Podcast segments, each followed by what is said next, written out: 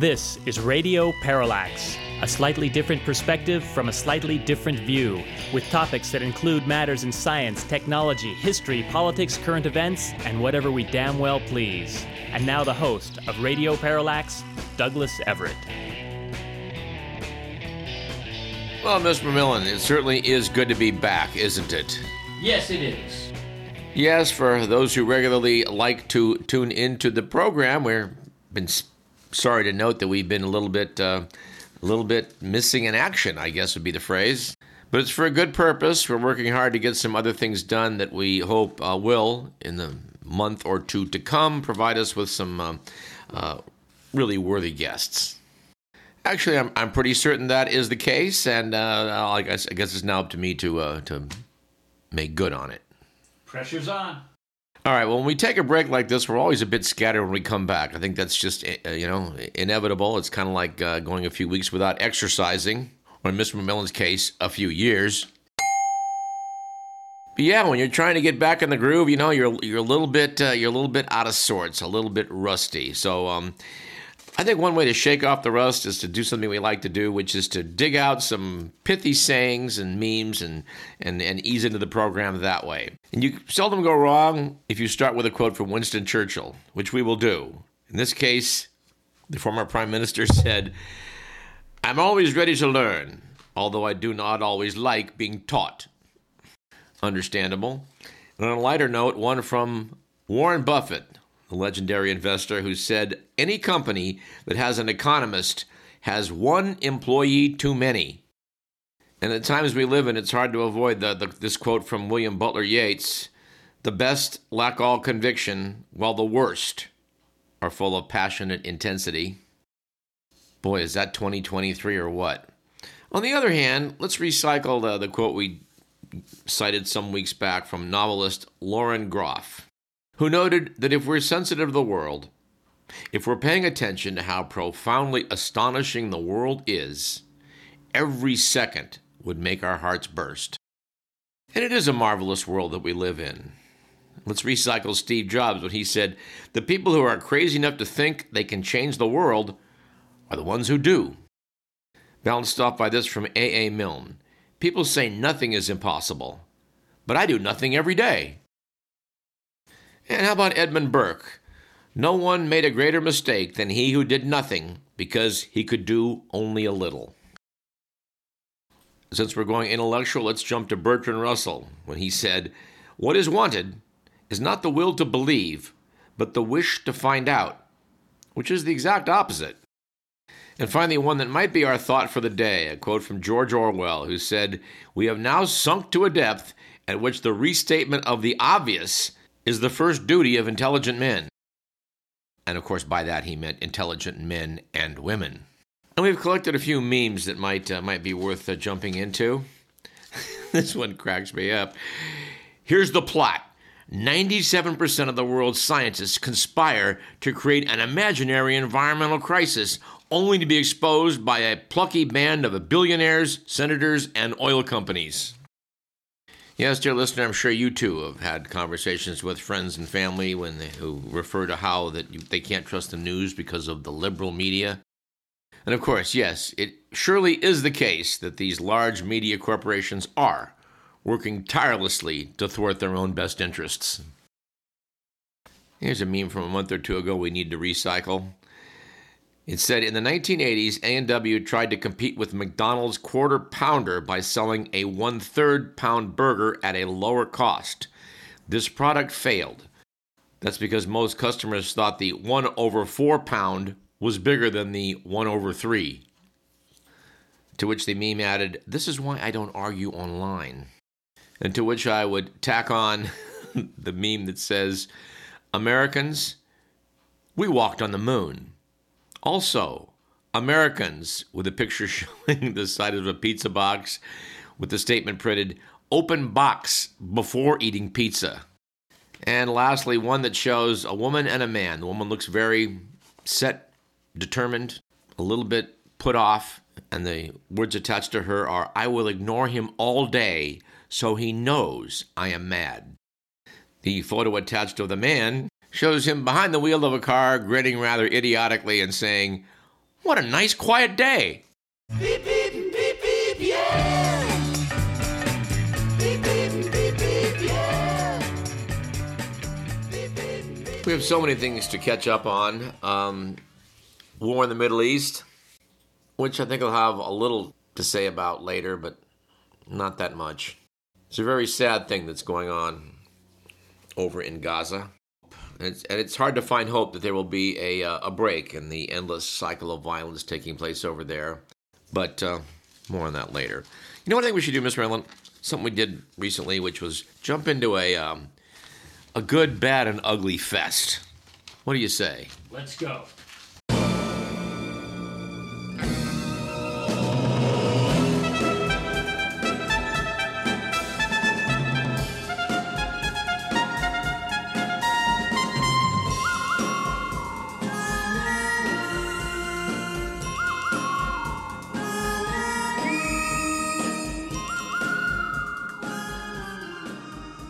It was definitely a good week a few weeks back for traveling down the Mississippi River in a hollowed out pumpkin. Yes, apparently Steve Kueny of Lebanon, Missouri traveled 39 miles down the Missouri River in a hollowed out pumpkin. This this set a new record for travel by gourd, apparently.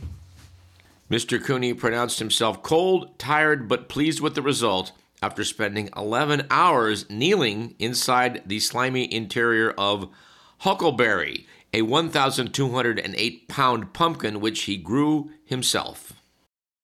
To his credit, Kueny called himself just a guy with a pumpkin and a whimsical sense of adventure out to have fun.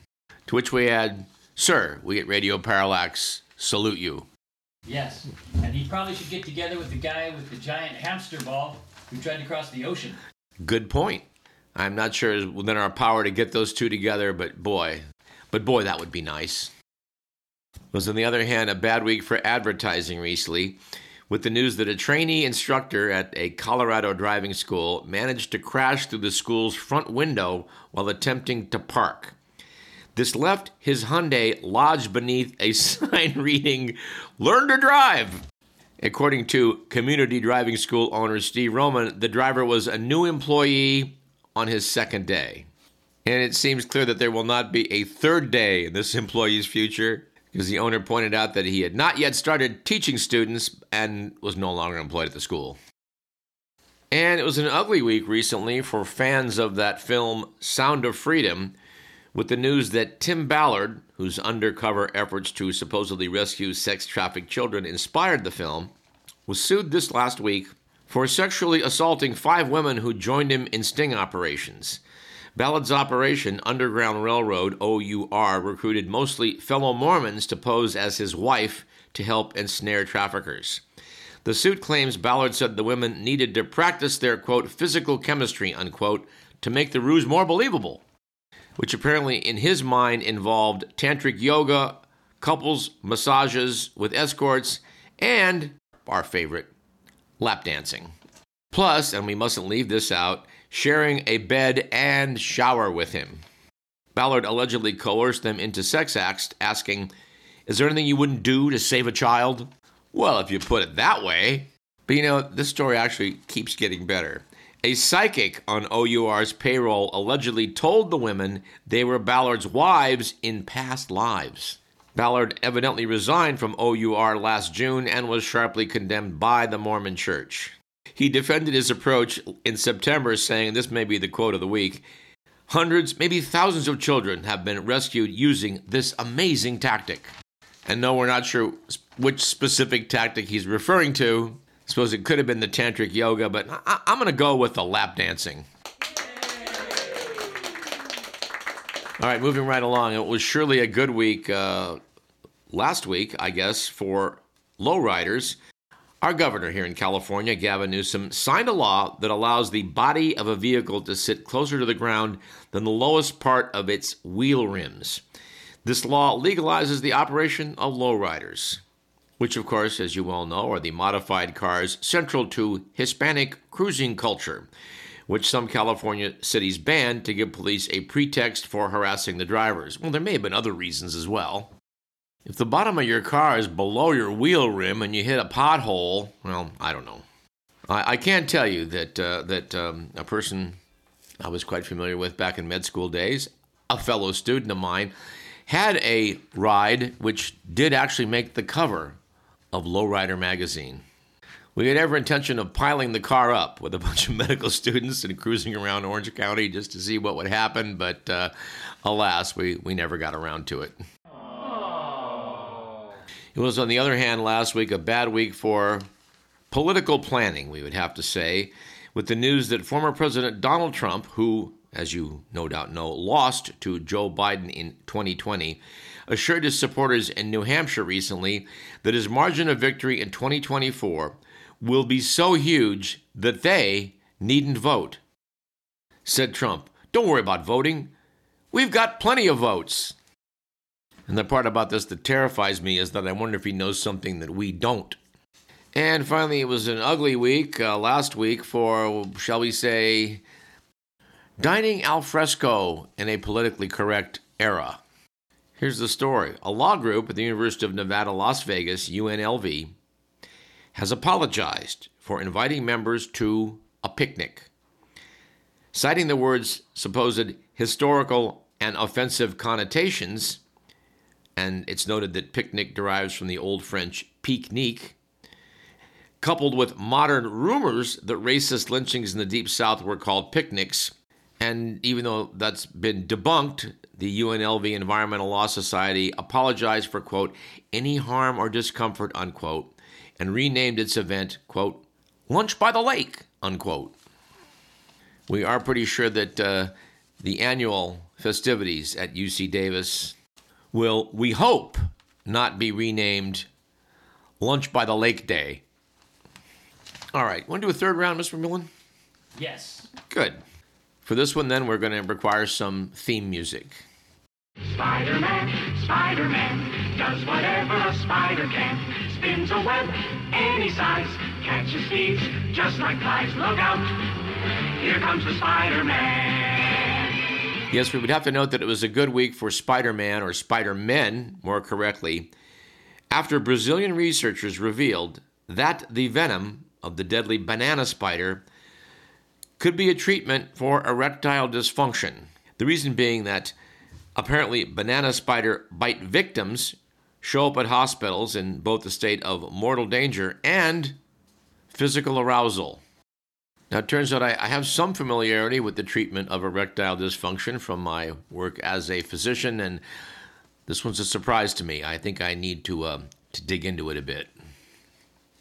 And it was a bad week uh, a few weeks back for public libraries, at least in Alabama, with the news that uh, the authorities there flagged a children's book for removal because the author's last name is gay.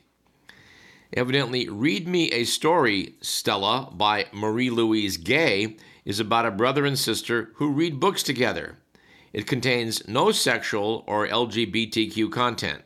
The director of the library, Cindy Hewitt, concedes that Gay's book was pulled in error because her last name appeared on a list of sensitive keywords, but denied any ill intent. We wanted to be proactive, said Hewitt. And finally, it was an ugly week, we'd have to say, for the citizens of St. Louis, with the news that the St. Louis Board of Aldermen is considering considering a bill that would let homeless people urinate and defecate on city streets without fear of arrest. The bill is sponsored by Alderwoman Alicia Sonnier of Tower Grove East, who says St. Louis is short on public restrooms, an argument that Alderman Tom Oldenburg of St. Louis Hills finds unpersuasive. He asked, Does society have any rules anymore? Well, we can't answer that hypothetical question of, uh, of Alderman Oldenburg, but we do wonder if he's visited San Francisco anytime lately. Now, a couple days ago, uh, Mr. Maloney asked if I knew about uh, the new uh, Speaker of the House, and I drew a blank and said, no, I, I'd not followed the story. Well, the story is that the Republicans unanimously elected Mike Johnson as Speaker last week, ending more than three weeks of paralysis after Kevin McCarthy got voted out. While it is true that McCarthy had cut a deal with uh, the MAGA hat wearing Republicans that pretty much uh, meant that a tiny number of them might remove him from office. But lost in the shuffle is the fact that Matt Gaetz, the lunatic congressman from Florida, was joined by a few other MAGA hat types, I think nine, and then got all the Democrats to vote with him to dump McCarthy. So, yeah, M- McCarthy was no prize, but the guy they have now, Mike Johnson's worth taking a brief look at.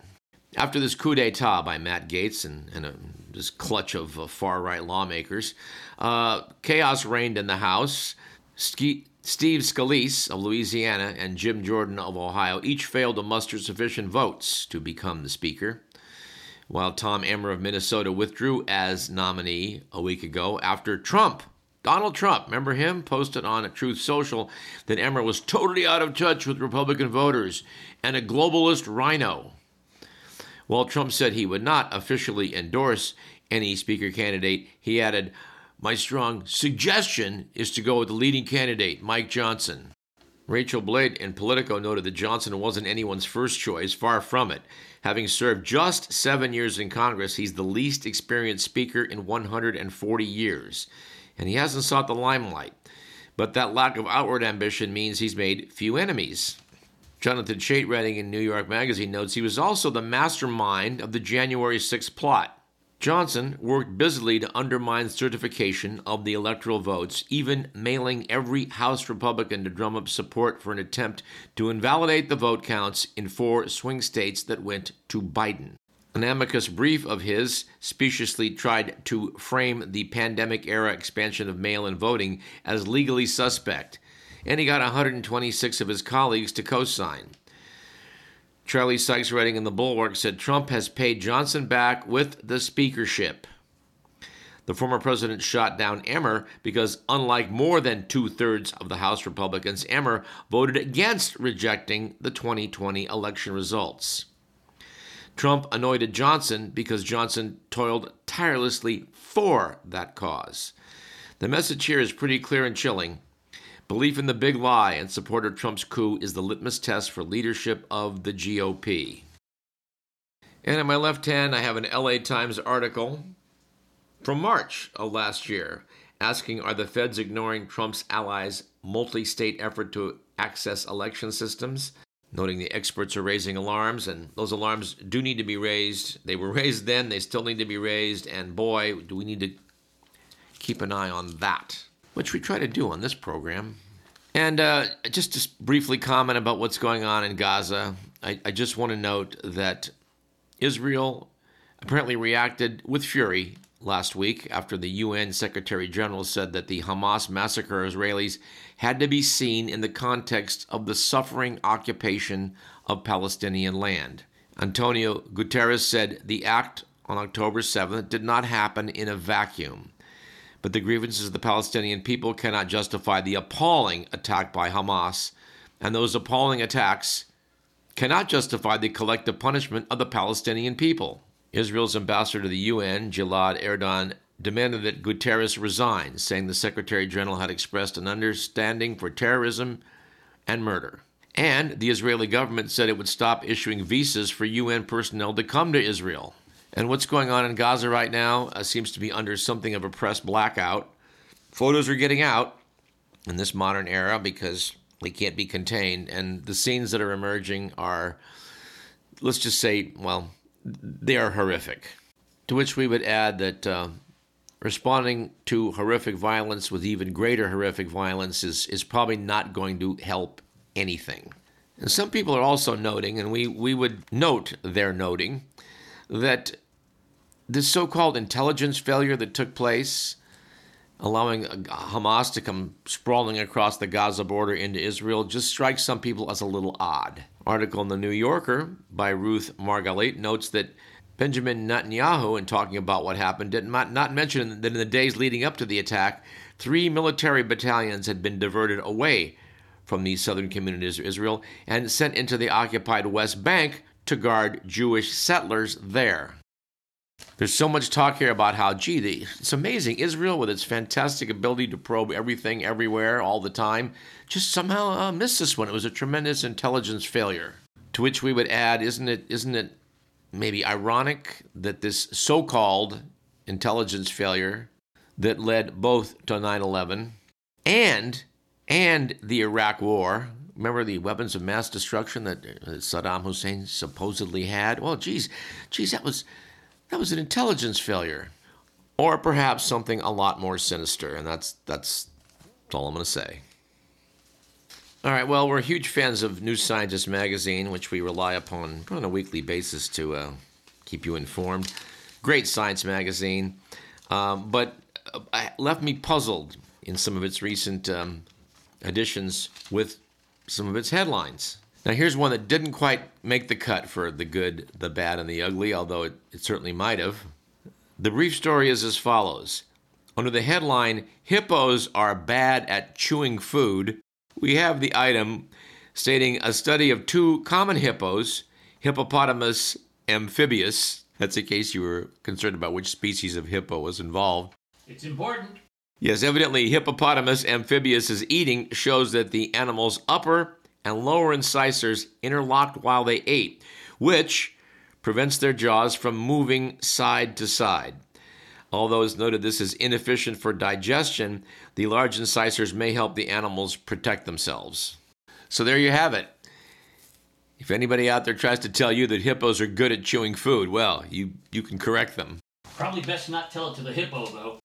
And yes, after visiting Africa last year, I would would remind you that the hippo is, I believe, well, actually, I'm not sure what's the hippo or the Cape buffalo. Anyway, the two most dangerous animals in Africa are the hippo and Cape buffalo, not lions and leopards and such, or for that matter, hyenas. And here's another headline that grabbed my attention. The headline is as follows Site used by ancient humans was also a latrine for giant hyenas. In the article, it notes that hyena clans often defecate repeatedly in particular places called latrines, possibly to mark their territory. And evidently, fossil hyena latrines are also associated with hominid remains. Now, why, you might ask, would humans want to gravitate to, to hyena latrines? And I, I, think, you know, anyone who's ever, you know, been exposed to a cat box would certainly pose that question. But the theory here is that uh, the hyenas and hominids both scavenged off leftovers of prey that had been killed by saber-toothed cats and abandoned to which someone speculated it's likely the hominids visited the site during day while hyenas fed there at night. And by the way, I keep saying hominids, but the correct word these days is hominins, which is in no way associated with Jackie Gleason's homina, homina, homina. And you know, we should have used a quote from the great one, who once noted that the first day on a diet is always the hardest, because on the second day, you're off the diet. Now, we certainly don't profess any expertise on quantum physics on this program, but I think we noted some years back that there are some that had speculated once that antimatter might respond differently than matter and how it acts in a gravitational field. Well, apparently the verdict is in on that one, in case you've been losing sleep over it. And it seems that antimatter definitely doesn't fall up, according to physicists who studied the matter. To which I would have to add, well, I, I wasn't worried at all. How about you, Mr. McMillan? Not too much. Something else I never really lost a lot of sleep over is is how it is the Earth's core may be oddly squishy. Well, that one I am concerned about. Well, you may want to look up the article from New Scientist whose title is Earth's core is oddly squishy, and we may now know why. And actually, I hope you will read that article because I have no intention of doing so. And on a more serious scientific note, we would uh, quote The Economist magazine, which went out of its way last month to point out that the greatest benefit conferred on humankind, that being vaccines, has generally been ignored by those who award the Nobel Prize for Medicine. To quote from the article in the magazine, the Nobel Prize for Medicine awarded on October 2nd to Katalin Karikó, a biochemist, and Drew Weissman, an immunologist, is a fitting capstone to a great underdog story. Dr. Karikó's unfashionable insistence on trying to get RNA into cells set back her career. She persisted, and the two developed a technique which allowed the immune system to be primed against threats in an entirely new way. When the COVID 19 pandemic hit, the mRNA vaccines they had made possible saved, saved millions of lives and freed billions more to live normally again. They went on to note then that the, this prize is unusual. The only previous scientist to have won a Nobel Prize in the context of vaccination was Max Theiler, who discovered the attenuated strains of the yellow fever virus, which has been used as a vaccine since the 1930s. Neither Jonas Salk nor Albert Sabin, who invented the uh, injectable and oral forms of the uh, polio vaccine, respectively, got rewarded for their developments. And the eradication of smallpox went uncelebrated also. Although we would add, in the case of smallpox, it was a lot more than mere vaccinations that, that did the trick there. But I was sort of struck by the fact that The Economist pointed out that the World Health Organization says that vaccines have saved more from death than any other medical invention. And that's hard to deny. Vaccines protect people from disease cheaply, reliably, and in remarkable numbers, and their capacity to do so continues to grow. In 2021, the WHO approved a first vaccine against malaria, and this last week it approved a second. Of course, in conjunction with this, I, I would note that um, it has been claimed, and it's, it's a pretty credible claim, that possibly the greatest blow against disease, diseases of mankind, was not in fact delivered by doctors, but by plumbers. When you take a look at the number of lives that have been saved by good, clean water that was not contaminated with disease, which was then passed along to others, you'd have to say, well, you know, could be. Could be. We made reference a year or two ago to a book I'd obtained about how plumbers saved civilization, and I'm sorry to say that uh, we've not gotten around to talking about that. And a good friend of ours who is a plumber um, probably should come on the show and discuss this with us. We'll, we'll see how that goes. There's one vaccination we do need, though. Okay, what, what are you thinking? That would be a vaccination against Robert F. Kennedy Jr. Hmm. You know, uh, I don't have the thing to say against that. Yeah, Bobby Kennedy Jr. Yeah, we, we, we've been unkind to um, RFK uh, of late. Uh, but then again, he richly deserves everything we've said about him. The current buzz is that if he runs, he might take more votes away from Trump than from Biden, assuming, God forbid, a Trump Biden matchup in 2024. And it's certainly true that his anti government, anti science, anti establishment beliefs do appeal to more Republicans than Democrats. But boy, if he decides to run as a third party candidate, which evidently he has done, a lot of folks point out that, well, A, he has zero chance of succeeding in winning the election, but B, might take away enough votes from Biden in key states to throw the election to, again, God forbid, Donald Trump. The New York Times noted that in 2016, uh, the Green Party's Jill Stein pulled much needed votes from Hillary Clinton in three swing states, which we think is undoubtedly true, but I don't think that Jill Stein was a spoiler in that election. I'm, I'm going to take a look at that, though. We do think that in 2000, Ralph Nader drew enough votes not only in Florida, but New Hampshire to swing the presidency to George W. Bush. I think we quoted the numbers before, but I think I'll do it again. Nader got 20,000 votes in New Hampshire. Bush beat Gore by 6,000. If Al Gore had taken New Hampshire, it wouldn't have mattered what Jeb Bush did down in Florida, Gore would have been president. Just saying.